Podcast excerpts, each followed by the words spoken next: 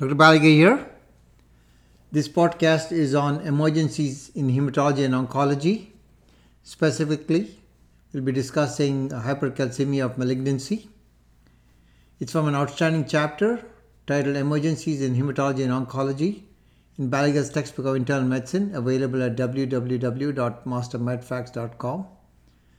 The authors are Dr. Thor Halfdanarson, who is a professor of oncology in the Division of Hematology and Oncology at Mayo Clinic, Rochester.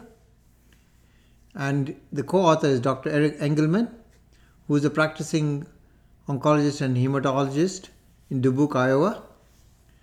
His clinical area of interest is gastrointestinal oncology. Hypercalcemia malignancy can occur at any time during the course of a malignancy but is more common in advanced malignancies and is seen in up to one third of the patients. Hypercalcemia is defined as ionized calcium that is greater than 1.29 millimoles per liter or elevated serum calcium when corrected for hypoalbuminemia that is attributable to malignancy. Pathophysiology The most common mechanism is production of parathormone related protein leading to increased release of calcium from the bone and increased absorption by the kidneys. Bone destruction or osteolysis is another mechanism commonly seen in breast cancer and multiple myeloma. Lymphomas can produce vitamin D analogs resulting in hypercalcemia. Finally, overproduction of intact parathormone is a rare cause of hypercalcemia. Hypercalcemia malignancy is commonly seen in the lung, head and neck, urologic and breast cancer, and multiple myeloma. Keys to history there is no absolute calcium level at which patient becomes symptomatic. The manifestations are non-specific. Symptoms include lethargy, confusion, anorexia, nausea, constipation, polyuria, and polydipsia, and symptoms of hypovolemia. No physical findings are diagnostic for hypercalcemia. Hypovolemia is commonly seen. A careful exam may reveal evidence of malignancy. Helpful diagnostic tests, including risk stratification or staging. Ionized calcium is the preferred test and is considered to be elevated when above 1.29 millimoles per liter. Total calcium has to be corrected for hypoalbuminemia using the following formula.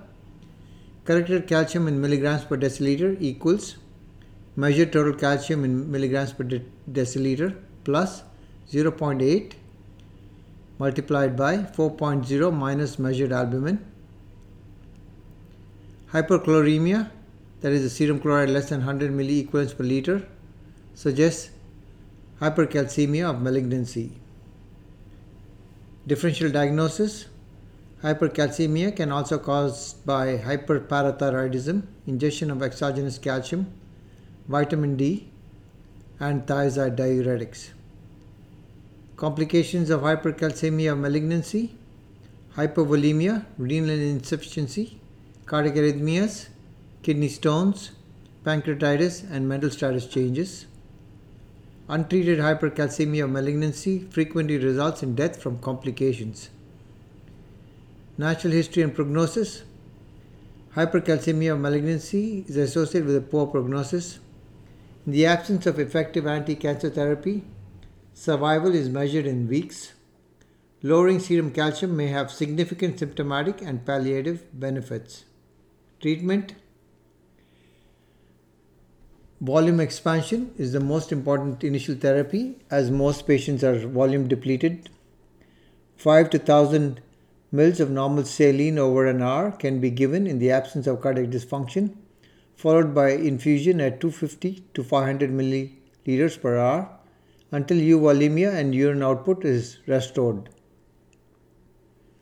Loop diuretics can exacerbate hypovolemia and worsen hypercalcemia and should be reserved for patients with volume overload. Calcium supplements thiazides and vitamin D should be discontinued. Bisphosphonates effectively control hypercalcemia, but the onset of action is slow, that is in days. Pamidronate and zoledronic acid can be used with pamidronate is favored in renal insufficiency. Pamidronate 60 to 90 milligrams IV can be given over 2 to 4 hours. Zoledronic acid 4 milligrams IV over 15 minutes. Calcitonin rapidly lowers calcium, but tachyphylaxis prevents long-term use. Dose is 4 to 18 international units per kilo subcutaneous or IM every 12 hours. It uh, has rapid onset of action. Glucocorticoids may help, especially in lymphoma or myeloma. Prednisone 60 milligrams per day PO or hydrocortisone 100 milligrams every 6 hours IV. As said, it's useful for hypercalcemia caused by overproduction of vitamin D in multiple myeloma and lymphoma. When to refer? Referral to nephrology for dialysis may be needed for severe renal insufficiency or volume overload. Medical oncology should be consulted for more definitive therapy. Multiple choice question. A 45 year old female with a recent diagnosis of breast cancer presents to your clinic with a decreased appetite, nausea, and lethargy. Her sister reports that she has become increasingly confused over the last day. Physical examination reveals a 3 by 4 cm right sided ulcerating breast mass. EKG reveals a normal sinus rhythm but prolonged QTC interval of 500 milliseconds. Laboratory evaluation reveals a serum creatinine of 1.3 mg per deciliter and calcium of 14.5 mg per deciliter. Hypercalcemia of malignancy is suspected and she is admitted and given 1 liter normal saline bolus with normal saline at 175 cc per hour. She is able to produce 200 ml per hour of urine output over the first 24 hours. Later that evening, repeated calcium level is at 13.2 milligrams per deciliter. She's given IV pamidronate that evening, and that following day her calcium is 13.4 with continued urine output. On the third day of hospitalization, her calcium is 14.0 despite continued hydration, and she remains nauseated and lethargic. Which of the following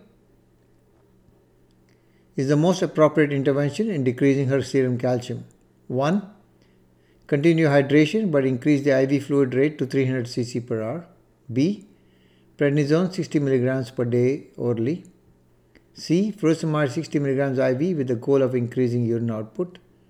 D. Administer gallium nitrate. E. Administer cytotoxic chemotherapy. And the answer is E. Hypercalcemia of malignancy can occur at any time during the course of malignancy, but it becomes more common as malignancy adv- advances. Although production of parathormone by the tumor is the most common mechanism of hypercalcemia, bone destruction or osteolysis driven by cytokine production is a common mechanism of hypercalcemia in patients with metastatic breast cancer. This patient has received aggressive hydration as well as bisphosphonate with little improvement in her serum calcium. Although the reduction in serum calcium can be delayed with the bisphosphonate, she has demonstrated persistent hypercalcemia two days after administration. Increasing the fluid rate has little benefit in improving calcium once adequate urine output has been achieved and the patient is euvolemic. Furosemide can further exacerbate hypovolemia and decrease urinary calcium excretion and should thus be reserved only for patients with clinical volume overload. Glucocorticoids may be helpful in management of hypercalcemia if driven by overproduction of vitamin D analogs, specifically in lymphoma and myeloma. While calcitonin may decrease the calcium level and improve symptoms, the effects are short lived. Cytotoxic Chemotherapy directed against the malignancy causing hypercalcemia is often warranted in refractory hypercalcemia. Gallium and mithramycin are no longer used in the management of hypercalcemia of malignancy due to substantial toxicities. Therefore, the answer in this instance is E. administer cytotoxic chemotherapy. This podcast is derived from an outstanding chapter titled Emergencies in Hematology and Oncology in Baliga's textbook of internal medicine available at www.mastermedfacts.com. This outstanding chapter is authored by Dr. Thor Halfdanarson, professor in the Division of Hematology and Oncology at Mayo Clinic, Rochester, and Dr. Eric Engelman, who is a practicing oncologist and hematologist in Dubuque, Iowa.